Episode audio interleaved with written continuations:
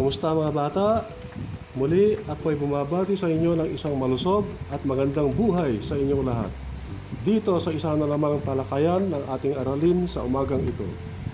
Ang inyong lingkod, Teacher Julian ng ikalimang baitang ng Peña Blanca West Central School.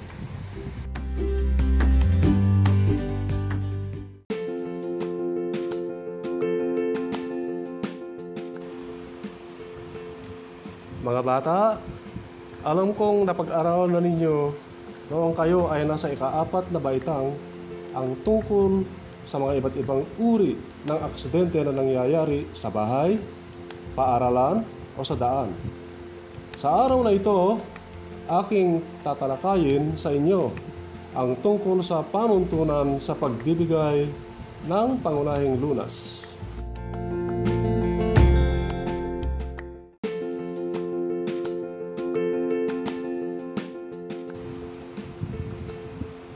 Alam natin na bawat isa sa atin ay may kaakibat na pananagutan.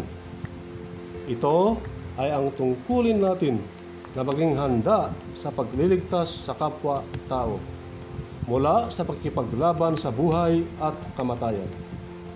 Ang kaunting kaalaman sa pangunahing lunas ay makaliligtas ng buhay.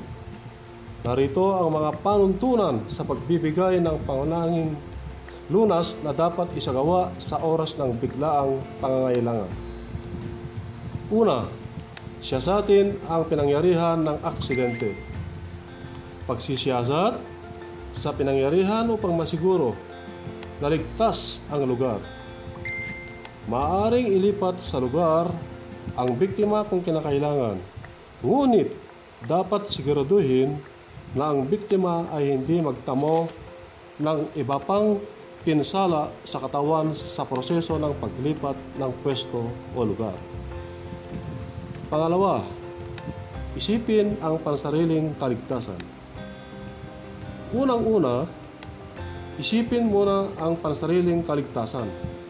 Mainam na magmamasid muna sa paligid kung ito ba ay ligtas bago magsagawa ng pangunang lunas sa mga biktima.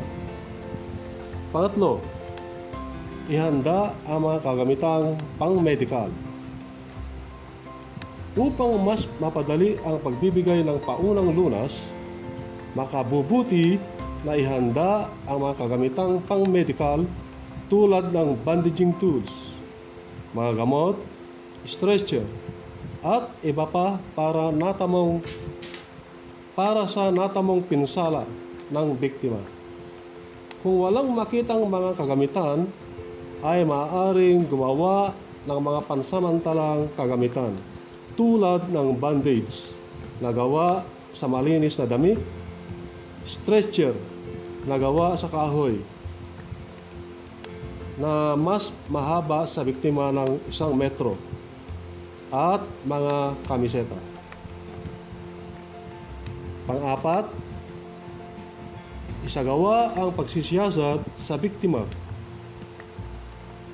kung may malay ang biktima, maaari siyang kapanayamin tungkol sa mahalagang detalye tulad ng kanyang pangalan, tirahan, at kung sino ang kanyang kamag-anak na maaaring tawagan. Kung walang malay ang biktima, tingnang mabuti ang mahalagang palatandaan ng pagkabuhay ng tao tulad ng temperatura ng katawan, tibok ng puso, at paghinga. Upang malaman na humihinga ang biktima, maaring tingnan ang dibdib kung ito ay gumagalaw. Maaari ding itong pakinggan at pakiramdaman. Panlima, humingi agad ng tulong sa iba. Humingi ng tulong sa iba upang makatawag agad ng ambulansya para sa mga biktimang may malalang kondisyon. Maaari ding humingi ng pag-aalalay mula sa iba kung kinakailangan.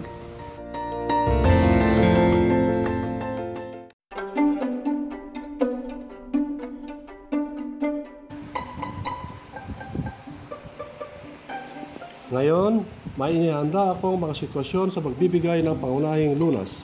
Isulat ang T sa inyong kwaderno o notebook kung ang sitwasyon o pangungusap ay wasto at M kung di wasto. 1. Humingi ng tulong sa iba upang makatawag agad ng ambulansya para sa mga biktimang may malalang kondisyon. 2. Kung walang malay ang biktima, tingnan mabuti ang mahalagang palatandaan ng pagkabuhay ng tao tulad ng pagtibok ng puso at paghinga. 3. Upang malaman na humihinga ang biktima, tingnan ang dibdib kung ito ay gumagalaw. 4. Sa panahon ng aksidente, isaisip muna ang kaligtasan ng iba bago ang sarili. 5. Kung walang makitang kagamitan, gumawa ng pansamantalang kagamitan na bandage na gawa sa malinis na damit. 6. Agad na ilipat sa ibang pwesto o lugar ang biktima. 7. Upang mas mapadali ang pagbibigay ng pangunahing lunas, dalhin kaagad sa ospital ang biktima. 8. Humingi ng pag-alalay sa iba kung kinakailangan. 9. Kapag may biktima mula sa banggaan, maghintay sa pagdating ng mga pulis bago maglapat ng unang lunas. 10. Kung may malay ang biktima, maaari siyang kapangyanamin tungkol sa nangyari. Ngayon, ating alamin kung wasto o tama ang inyong mga sagot. 1. Humingi ng tulong sa iba upang makatawag agad ng ambulansya para sa mga biktimang may malalang kondisyon. Sagot, tama. 2. Kung walang malay ang biktima, tingnan mabuti ang mahalagang palatandaan ng pagkabuhay ng tao tulad ng pagtipok ng puso at paghinga. Sagot, tama. 3. Upang malaman na humihinga ang biktima, tingnan ang dibdib kung ito ay gumagalaw. Sagot, tama. 4. Sa panahon ng aksidente, isaisip muna ang kaligtasan ng iba bago ang sarili. Sagot, mali. 5. Kung walang makitang kagamitan, gumawa ng pansamantalang kagamitan na bandage na gawa sa malinis na damit. Sagot, tama. 6. Kaagad na ilipat sa ibang pwesto o lugar ang biktima.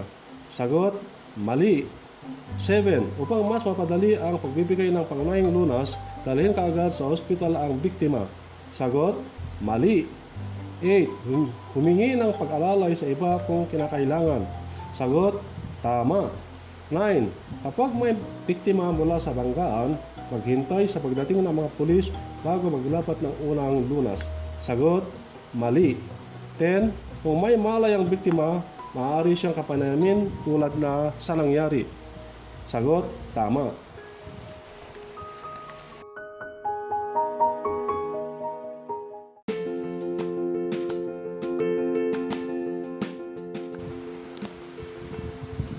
Mahuhusay na mga bata, alam kong marami kayong natutunan sa ating aralin. Laging tandaan mga bata na ang pagbibigay ng mga pangunahing lunas na dapat isagawa sa oras ng biglaang pangailangan ay makaliligtas ng buhay. Kinakailangan din nating tandaan ang mga panuntunan sa pagbibigay ng pangunahing lunas na dapat isagawa sa oras ng biglaang pangailangan. Siya sa atin ang pinangyarihan ng aksidente Isipin ang pansariling kaligtasan, ihanda ang mga kamitang pang-medical, isagawa ang pagsisiyasat sa biktima at humingi agad ng tulong sa iba kung kinakailangan.